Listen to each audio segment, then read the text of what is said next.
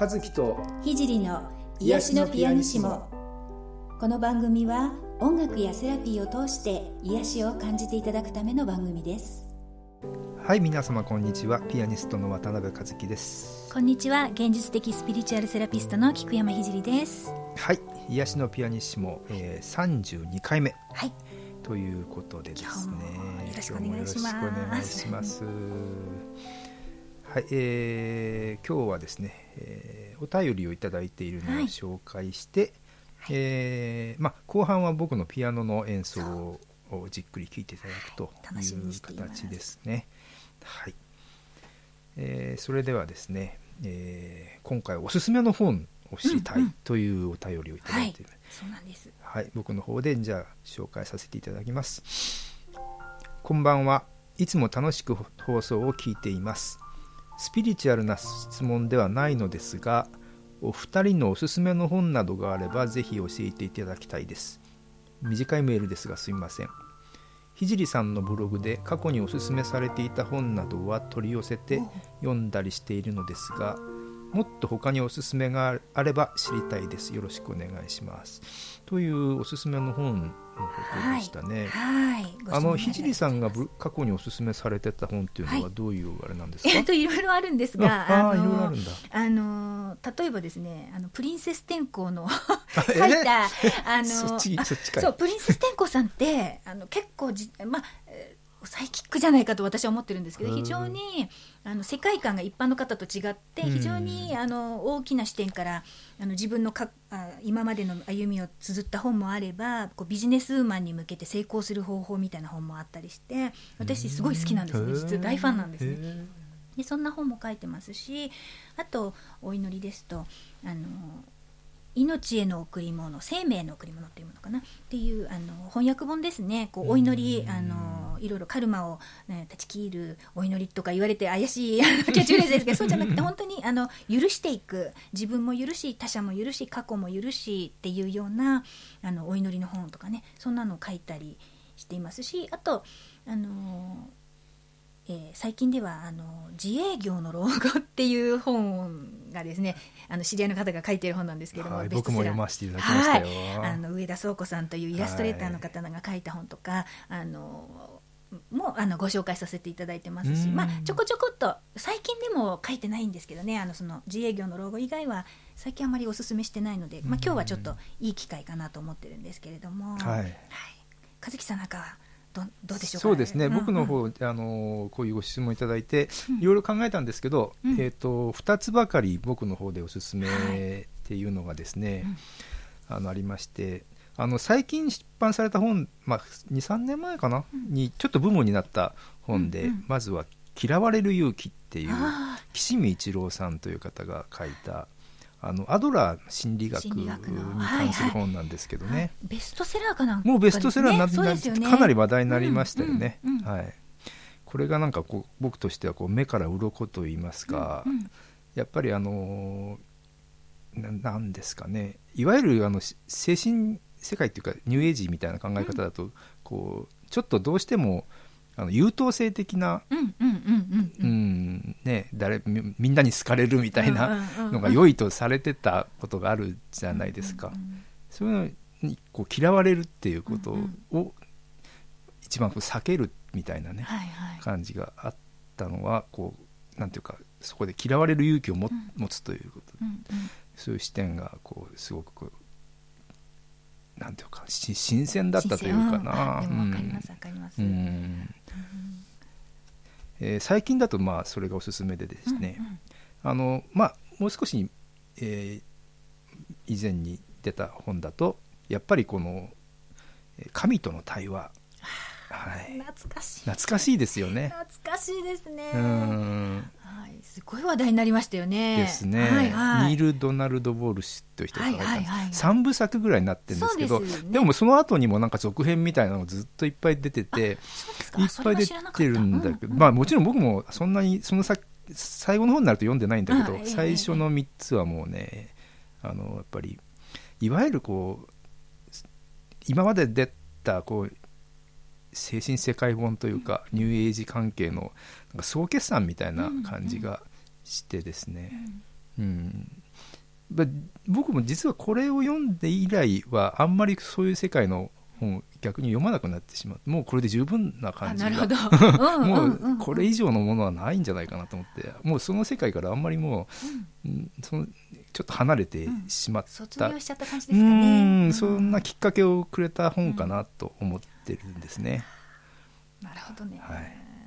そうですかそうですか。はい。い、やなんか和樹さんから神との対話が出るとはあ思いませんでした。そうそううんうん。そうかな、まあ、でも私も読んだんですけど、うん。なんか内容すり抜けてしまっていて、うん、ああのその何度も読み返したっていうことは私はなかったので、うん。でもあのすごいあすごいなと思ってこう、ね、さっきおっしゃってた総決算というかこうまとめみたいな感じです。まとめに入ってますよね。うんうん。いい本だなと思いました。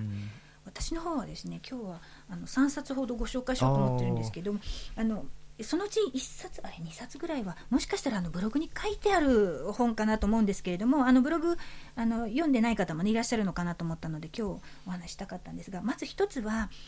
あの「生き方を変えるイメージワーク」っていう本であの随分古い本なんです。ディナ・グローバーマンっていうあのえー心理学者の人ですね PhD 博士の方があの書いた本なんですけれども、えー、と今ね、えー、Amazon とかだとえ中古で出てますね、うん中古で出てるけどあのいわゆる日本での販売はもう絶版になってるみたいなんですがこれはあの心理学者のディナ・グローバーマンさんがあいろ自分の、まあ、生徒さんクライアントさんいろんな方にこうイメージワークをしていくことで、えーこう潜在意識を書き換える。もしくは今までこう思ってたけど、うん、こういうイメージを誘導して、えーそのイメージの意味に気づいたっていうことでパッとこう気持ちが切り替わるみたいなそんな本なんですね。あの私今あの潜在意識リライトって言って、まあ、催眠を使いながらこのイメージワークをやっていますその私の原点となるようななんか本なんですけれどもあの具体例をねいろいろお友達のこういう例とかこういう例っていうのをあの非常にあの読みやすい文章であの書いている本なのでもし潜在意識とかねそういうイメージワークに興味のある方は、まあ、中古になっちゃいますけれどもあのぜひ、えー読んでいただけたらあの気づくことも多いのかなって思いますね。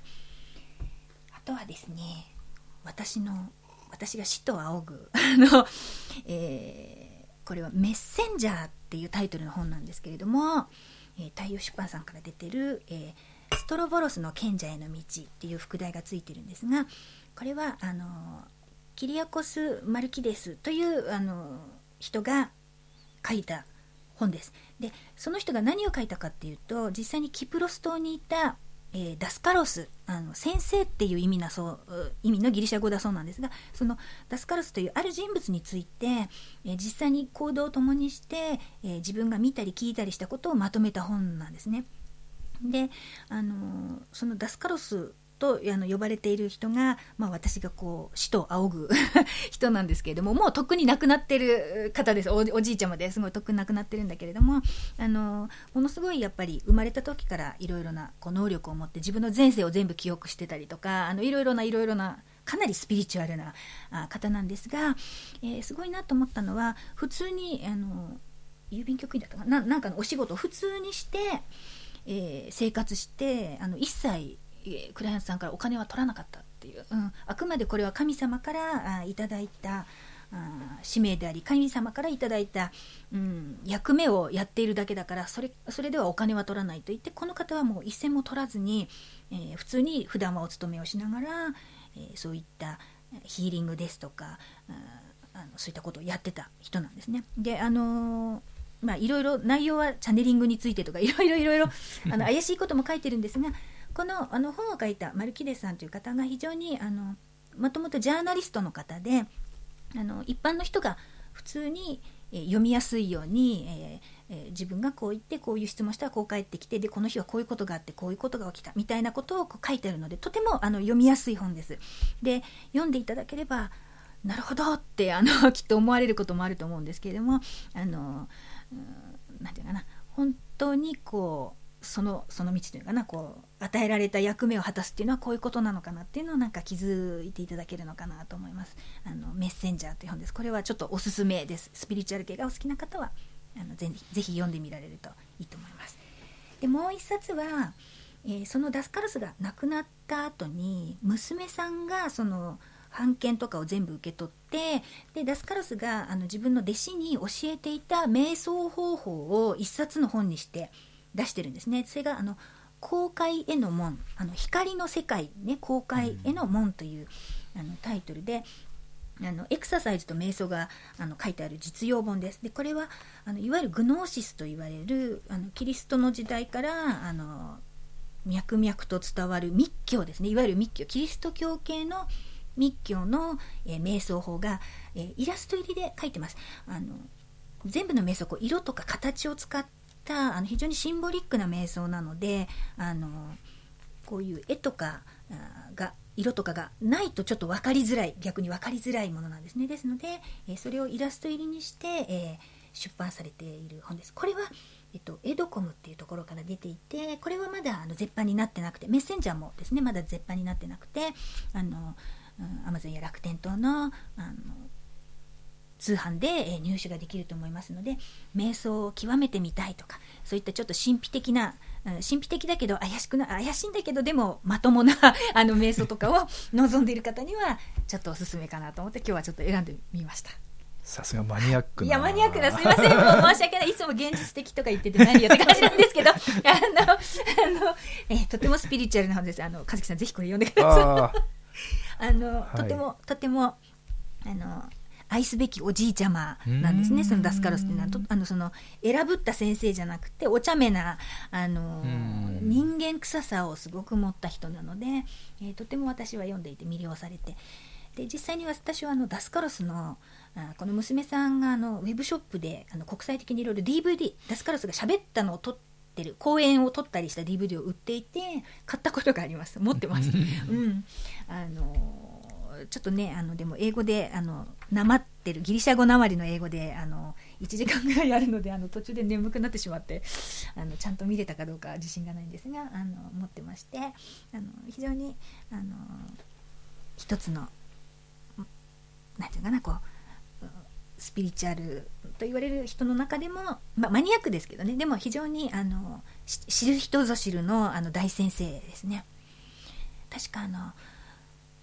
アメリカのあのドリーンバーチューさんとかもこのダスカロスのあのセミナーに通っていたっていう話を聞きました。私はこの勉強会が日本でも実は脈々と続いていてダスカロスのお弟子さんからこう続いて一時出てたことがあったのでその時にそんなお話も聞きましたけれどもね、うん、今はちょっとあのいろいろな、えー、その私が参加してたサークルの、え、代表の方がちょっと病気で亡くなられてしまったりしてあの他のサークル紹介されたんですけど時間とか場所が合わなくてあのもう行かれなくなってちょっと縁は切れてしまってるんですけれども、まあ、そんな世界もあるということですね。はい皆さんのお役に立つのかなこれ なんかちょっとマニアックすぎてすみません。はい、はい、では、えー、今日の瞑想なんですけれども、えっと、今日はあの和樹さんのねピアノのあの音楽の方またじっくり聴きながらの瞑想に、はい、えー、なりますけれども今日はどんな、えー、曲なんでしょうか？はい、えー、はい、今日はですね、はい、あの僕のソロアルバムにも収録されている「Dedications」というソロアルバムだったかな？に収録されている曲で「日々の祈り」という曲をお送りしたいと思います。うん、えーとまあ、この番組の中でも僕もあの毎日淡々とね瞑想するのがあの一番あの心に留めていることだみたいな話をしたんですけど、うん、まあそれと重なるようなですね、うん、毎日毎日のこう、えー、瞑想を続けていくという淡々と、うん、というようなことからこううんまあそれを音にしてみたということですかね。素晴らしいですね。うんそうですね。はい、あの